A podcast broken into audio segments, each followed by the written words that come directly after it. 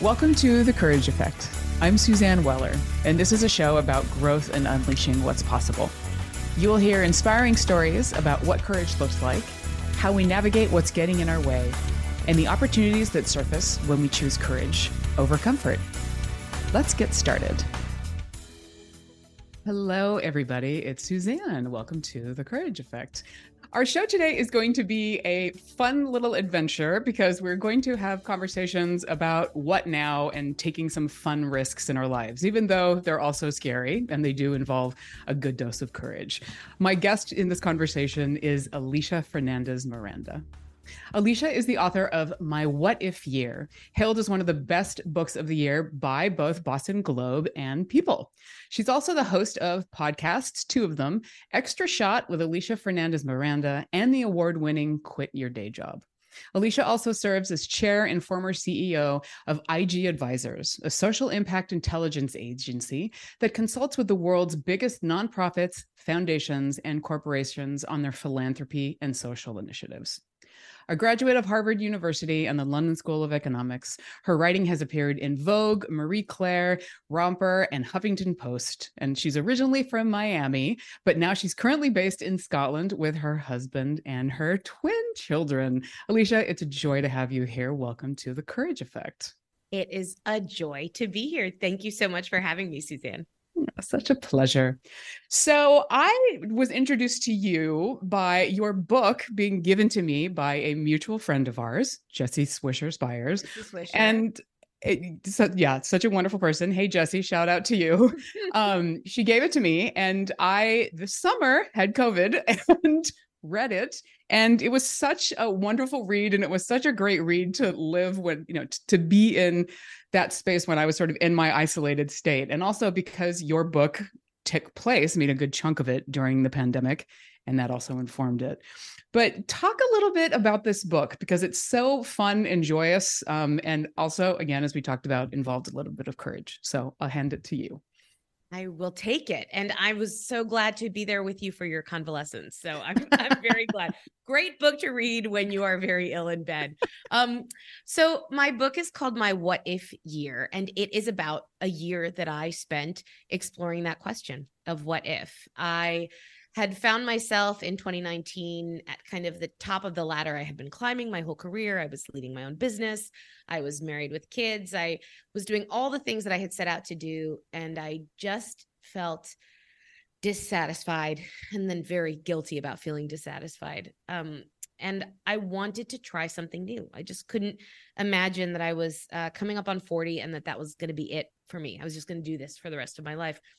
And so I did something which I suppose you could call courageous, which is I decided to take these mini sabbaticals from my job and go get internships and all the jobs I wanted to do when I was a kid, the things I had dreamed about forever and never tried because I was too afraid, or they didn't make a lot of sense at the time, or they just kind of uh, logistically were not going to work out. And I decided to uh, take a year and do that. And that year was 2020. So it was not a straight and linear path, but there I did go. manage four internships, and it was a completely extraordinary experience it's such a fun read because i mean as you said it's when you're when you're dissatisfied in your job there is a certain amount of guilt that goes with it you know and i know that in the book you also talk about meeting with your friends and really getting the nudge of why not? It was i mean it, it is it's incredible. I i think back so much to that moment in the very beginning of the book i talk about this um, evening with my girlfriends. We were on a girls weekend away from our kids. We were drinking loads of martinis and uh, I shared this idea with them, and it was the first time I had said it out loud to anybody, really. And I think so often, like, what if they had just laughed in my face or said, That's the stupidest thing I've ever heard? Then they wouldn't be the good friends that they are. But they were so supportive. They were excited for me. They started thinking about other internships I could do, other ways I could do it. It was my friend Rebecca who said, When you're done, you should write a book about this whole thing. So I was so grateful for that community of women who didn't laugh at me. They did say, yeah, why not? Why not? Why don't you go and do this? And I really needed that. It felt so much more real once I said it out loud. Yeah, there's something to be said. I mean, I remember when I decided to quit my job and take a sabbatical and figure out what was going on. And you know, I mean, my husband sort of jokes because I quit my job and I went to meat camp. like I went to this this livestock farm where where I learned how to do some butchery and cooking over an open flame. And whoa, that's awesome. And I remember people were like, "What are you doing? Okay, that's totally awesome. Like you got this." And having that supportive community to bolster you is so important. Totally. And it's not to say you shouldn't do something if everyone doesn't unanimously agree. It's a great idea, but you know that that kind of those those really close people those really important people that matter to you and their opinion matters you know if you've if you've been lucky they're going to be people that are supportive of whatever sort of wild and crazy thing you throw them whether it's meat camp or going to work on broadway there you go well and that was when so that was your first internship was working on broadway and obviously that was cut short because of the pandemic so um talk a little bit about that experience I mean, that was sort of the reason I did this whole thing. I think I had, oh, I have uh, always loved musical theater since I was very little. I, you know, it wasn't even, I can't even say that it was a dream to be part of musicals because it seemed so far fetched. It like wasn't even, wasn't even in dream territory. It was like outside of what you could dream about because it was an artistic profession where you had no guarantee of success, didn't know if it was going to pay the bills didn't know if I had any talent, but I loved musicals. As an observer, as an appreciator, I grew up listening to them and loving them. And I would go to musicals and think, God, I would do anything to be part of a production. I would like scrape the gum from under the seats and fold the playbills. I'd do anything. I'd get people coffee. I would just love to know what it's like to sit in a rehearsal room, to have that experience, to start with a creative team and then see something all the way through to the stage. And so that was really the genesis of this idea of basically doing menial uh, free labor for people in exchange for being able to sit in a musical room. So I got one of my friends from that Fateful Girls weekend. Her dad is a legendary theater writer, John Weidman, and she reached out to him and he reached out to me and offered to connect me with some of his friends. Um, and so, yeah, like most people, I got my first internship and all subsequent ones through nepotism. Um, but I got incredibly lucky. I was able to go and shadow two productions, uh, one start, about to start on Broadway, one about to start off Broadway. They were both scheduled to uh, launch in April 2020. And I got to go be there and make a make a job for myself do whatever I could. They didn't really need me, but I was very desperate to be useful. Well, and what was so interesting too is that people didn't really seem to know what to do with you. No, they're like, what? what? Who are you? Because of course, not only was I like much older than the average intern, but I had no experience. You know, I wasn't there to learn to sing or dance. I didn't have this like pedigreed theater background. I knew a lot about musicals that I did like, but you know, they're throwing all these vocabulary words around like sitzprobe and this, that, and the other. I'm like, what? I know nothing. I really know nothing. I got a bunch of books that I read about the business and I just tried to be as open to listen as much as possible, to always be there to lend a helping hand, um, and to just, you know, try to help basically in a way that was unobtrusive as much as I could make it. Um, but to try to actually get the experience, you know, I could have gone in there and sat and said nothing and done nothing. And it would have been beautiful to experience rehearsals of a musical, but that's not what I wanted. I wanted to roll up my sleeves. I wanted to get my hands dirty. I wanted to be part of the thing making the thing. Well, and I think that was such what's so interesting about all of the different internships that you did because you you just went in head first. You just jumped. And and exactly that. Like you didn't just do it sort of as this esoteric experience. You really wanted to get into the weeds as much as you possibly could. Yeah, maybe this is courage for me, just jumping blindly without thinking about the consequences. I'm joking, everybody. That's not that's not what I uh what I think. But no, I mean I did I was not in this to be uh a tourist in these industries, as John Weidman put in my email. He said, Don't go into these rehearsals like a Patagonia wearing tourist. I was in it to learn the way an intern learns. You experience a whole industry, you get to rotate ideally in different roles, and you get to see if it's the right place for you. Yeah. And it's such a great experience too, because we don't get to do that as adults. Which is unfair. I think we should be doing more of that as adults. But this idea that your career starts the moment you graduate from college and finishes with the gold watch engraved in your name at your retirement, you know, that is not, that doesn't work anymore. For most people, that's not how work works. And so I think more people should be thinking about their career in phases or stages because we have a long working life now and there's no no reason why you couldn't go try something brand new at 40 or 50 or 60 because well you did it. Maybe, not so old but i did it you know? It's it is possible. Yeah. Well and it's and, and i know it's also really hard. I mean you you were away from your husband and your kids. I mean people always think that was the hardest part but actually that that part was kind of fine. Um it was no it was hard. I was away from my husband and my kids with a growing pandemic and yeah. every day, every hour, sometimes things were changing and feeling scarier. I was so focused on knowing that I needed to do this new thing for my life that I did block out a lot of it really until it became it became impossible to block out that extra noise.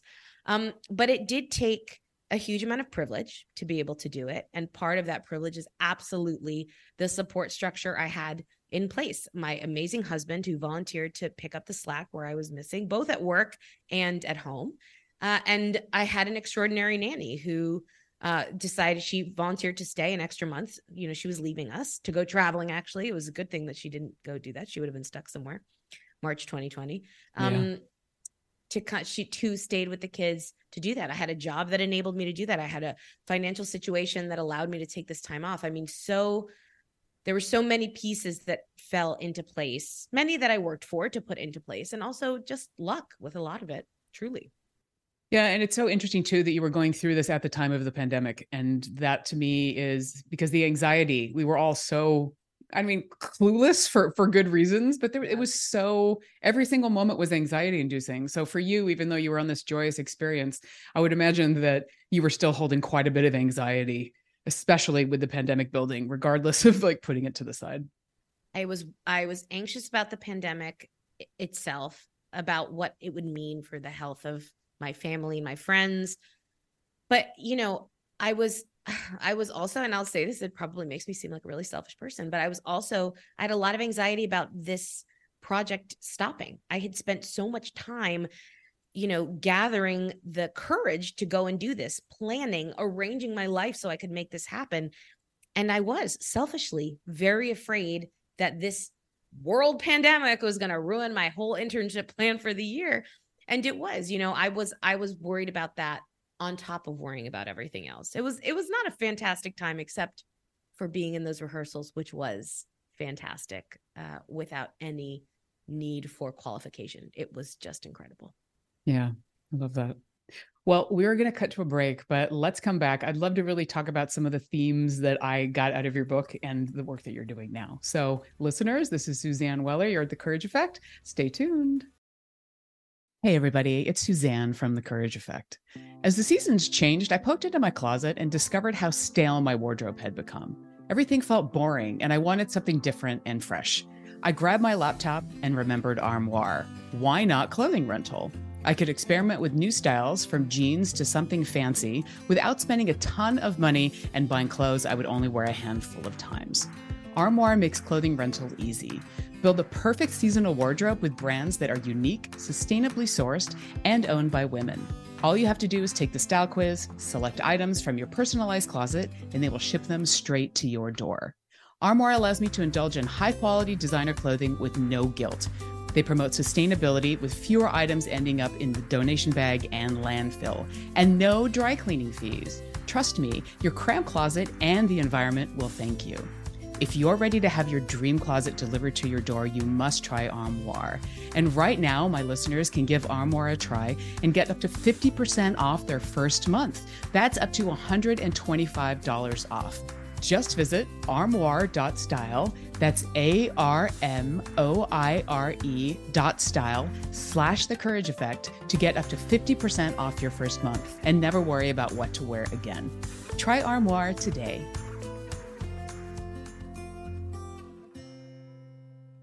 Easy on the ears, good for the soul. Alternative Talk 1150. Welcome back to The Courage Effect. This is Suzanne, and I am having a fantastic and inspiring conversation with Alisha Fernandez Miranda. So, Alisha, one of the things also about your experience with your my what if year in the book is, you know, you go from internship to internship. So, and you were forced to obviously pivot out of the first one earlier than you expected because of the pandemic. But this whole experience was like, like why not? But then I'm seeing a larger theme of what now? Talk to me a little bit about that. It's very funny because when I started the year, the project that I was going to be doing these internships, I sort of thought the outcome would be that I would go off, I would sort of have these great breaks, I would have a great time, and then I would just come back right, slip right back into my normal life, and everything would be fine because whatever it was that was propelling me forwards, I would have gotten it out of my system. That was the least scary way to think about the experience that I was going to have. And then when I started doing the internships and writing about them, so I would, you know, the way my writing process worked is I kind of completed one internship and I wrote about it after more for myself than for anything else it became pretty clear after like number 2 that I there was no going back to normal that I needed to start thinking about what was going to be next for my career. And so it's funny that I didn't really know what I wanted to do after the what if year until I finished. And then that meant I had to go rewrite everything I had already written because I had I was like, "Oh, this is what this is about. This is what I'm doing now." But it unfolded for me in real time uh, in a way that I was very unused to. I have been a planner my entire life. I like to have everything laid out in front of me, and this was the first time ever in my professional life where I didn't know how it was going to end. I didn't know what was going to come next. And because of the experiences that I had through these internships, I ended up charting this entirely different path forward for myself. Which is so fantastic. I mean, just the idea of you going out on on that adventure and then coming back a different person. I really did. And I, you know, it's I think the pandemic changed so many people's lives in so many ways. I think it made a lot of people who were fortunate enough to kind of come through it all right really question what their priorities were, question how they were spending their time. And, you know, it led to all the different buzzwords we heard right after the great resignation and quiet quitting and the great mm. breakup and sort of all of these big shifts in how people were thinking about work in their professional lives. And so that was obviously a piece of it. It was a piece of it for me as it was for everybody else. But pulling myself out of what I thought was the only way I was going to be able to be, to operate, to work, actually allowed me the freedom to think there's all these other possibilities for me that are out there, some that I haven't even thought of yet. And now that I've had these little tastes of it, I could and should be doing more. Yeah. So you cracked open something that you didn't even expect. Exactly. Yesterday, I was like, I need to still do my marine biology internship. I was just, I was, I was in St. Andrews, Scotland for the weekend, uh, which is not too far from where I live in Edinburgh. And there's a marine biology institute. And that was one I didn't get to do because of COVID and wasn't able to make that work out. So uh, I'm still crack, I'm still cracking stuff open. I don't know what's left to crack open, but it's still happening now. Well, and you know, when I read your book too, and your larger life story, I mean, you know, you grew up in Miami, and then you you went to Harvard, you moved to England. I mean, and you know, now you live in Scotland. You've done all of these different adventures. You've taken on quite a bit of risk just in your in your larger rotation of life. It would seem so, although I would describe myself to most people as a risk averse person. But when you lay it out like that, yeah, I mean, I think I have. It certainly would have been less risky to stay where I grew up or move around less. Definitely moving overseas was a big leap, um, which I did in 2008. I first moved to the UK. Uh, well, I had studied here before that, and then I moved over in 2008. And, you know, I, I think that I think I'm risk averse because I don't like to take a lot of leaps without planning them. So, um, I suppose I am a risk taker with an asterisk on it that like I'll take a risk if I've thought of every eventuality and made a plan, plan B, plan C, plan D. I didn't plan for the pandemic. It happened anyway, but then I planned around it once I had to. And I also learned I probably need to plan a little less and be open to things a bit more. I'm still working on that one. Got it. So planned risk. planned risk. well, and that's the thing is that I think it's it, it's good for us to know what what makes us tick. What are the things that we really need to get comfortable with with introducing something new into our lives. I also think that people sometimes, you know, they've said, "Well, I could never do something like this to me." You know, I've got been so lucky. I got to go on this amazing book tour. Then I got to go back, and I'm coming back to the U.S. again. I keep trying to come and travel and talk about this book. That's my mo at the moment.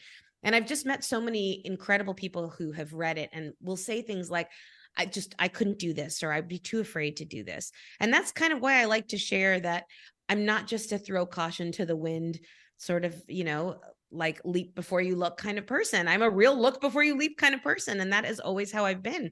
And even with the internships, yes, I had this very lofty idea that I was going to do a whole year's worth, but I started with one internship, one block of my time.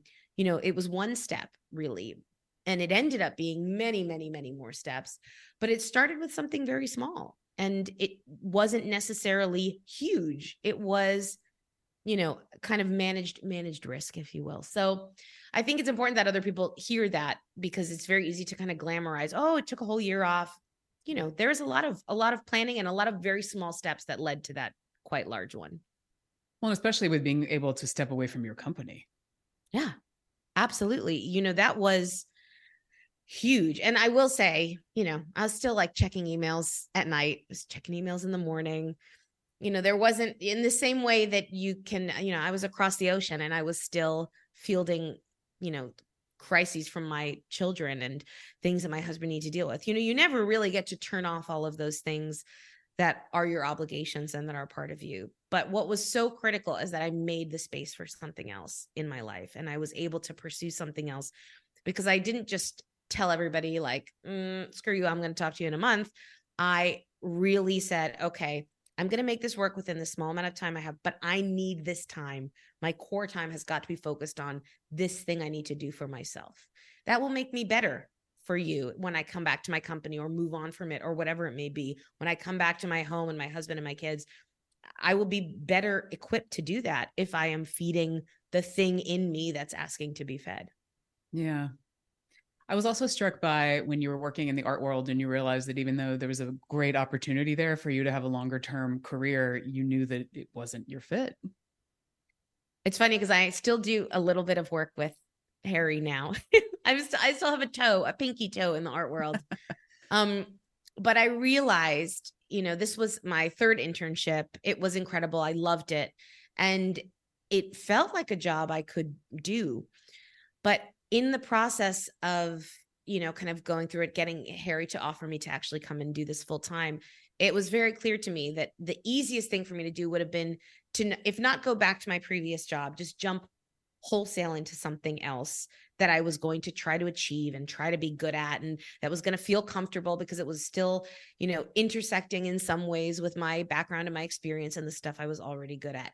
And that was not what needed to come out of this. The thing that needed to come out of my experience was not a new job in a different field that looked exactly the same. It was a new approach to thinking about success, how I spend my time, how I plan my days, how I build my working life and career alongside the other things that are important to me and what what I prioritized in that. Yeah. So on the larger theme of what now, what's next for you? Oh man, depends on the day. Well, obviously, a marine biology in- internship. I've just shared that. Other than that, that's going to happen. Maybe not in the winter because I do live in Scotland, and that's a lot of time in the freezing cold water. Um, you know, the one thing I have uh, pat myself on the back for staying true to at, at the end of the book was really leaving myself open to opportunities and taking chances on things that didn't feel totally safe or that I was going to be 100% great at right away. I had the opportunity to write a cookbook for Kinloch Lodge. That was my fourth internship, a beautiful hotel and restaurant in Scotland. And uh, I was terrible at that internship, as you know. They never invited me back to waitress, but they invited me to come write this 50th anniversary cookbook. A few weeks ago, we won a Guild of Food Writers Award for that book, which was nice. mind blowing. I never thought I would write a cookbook about venison and scallop farming and you know foraging for mushrooms you know, I'm working on a novel as well. I've always loved to read. I've loved fiction, trying my hand at fiction, and that's scary. And, you know, just trying to continue making decisions, not just based on what seems safe and easy. Sometimes you have to do that if that's going to pay the bills, and there's no shame in doing that. But trying to keep hold of some space to pursue the things that make me uncomfortable, the things that are keeping me learning, the stuff that makes me a little bit afraid, because I do think that that is my sweet spot. I need to feel a little scared to enjoy what I'm doing. So it's not a clean and easy answer. I don't have a way to when people say, What do you do? I'm like, mm, How much time do you have? Or I just hand them my book. I'm like, Just read this. You'll find out about it later. yeah, here's my calling card. exactly. Well, Alisha, thank you for a great conversation. I want to, and thank you for inspiring me. Um, I want to give a couple of captures of what you had shared for for our listeners out there. So, the power of support, not just with your friend network, but also with your husband, and really, you know, surrounding yourself with people that aren't yes people, but that are really seeing your strengths and are making sure that you're seeing them at the same time that new experiences change us. So don't just uh, expect to be one way after it's over and so beautiful making space for something new in our lives. So that idea of how do you balance the risk based on what works for you. So thank you for the book. Thank you for being here today. Um, i'd love for you to share what's the best way for people to find out more about you and get in touch. I should have mentioned that I spend too much time on Instagram. That is something that takes up too, too much of my time in what now. But you can find me on Instagram. I'm at Alisha F. Miranda, and that's A L I S H A. And I have a website that I keep pretty up to date, alishafmiranda.com, and would love you to listen to Extra Shot with Alisha Fernandez Miranda or go back and listen to Quit Your Day Job episodes. Um, yeah, if you want to find me, there's no shortage of ways to do it. and, and buy my book. That would be lovely if you have not read it yet. There we go. And we will make sure that all of those links are on the website, thecourageeffect.com. Alisha, thank you so much. Such a pleasure. This was a joy. Thank you for having me. All right, everybody, take care. Stay courageous.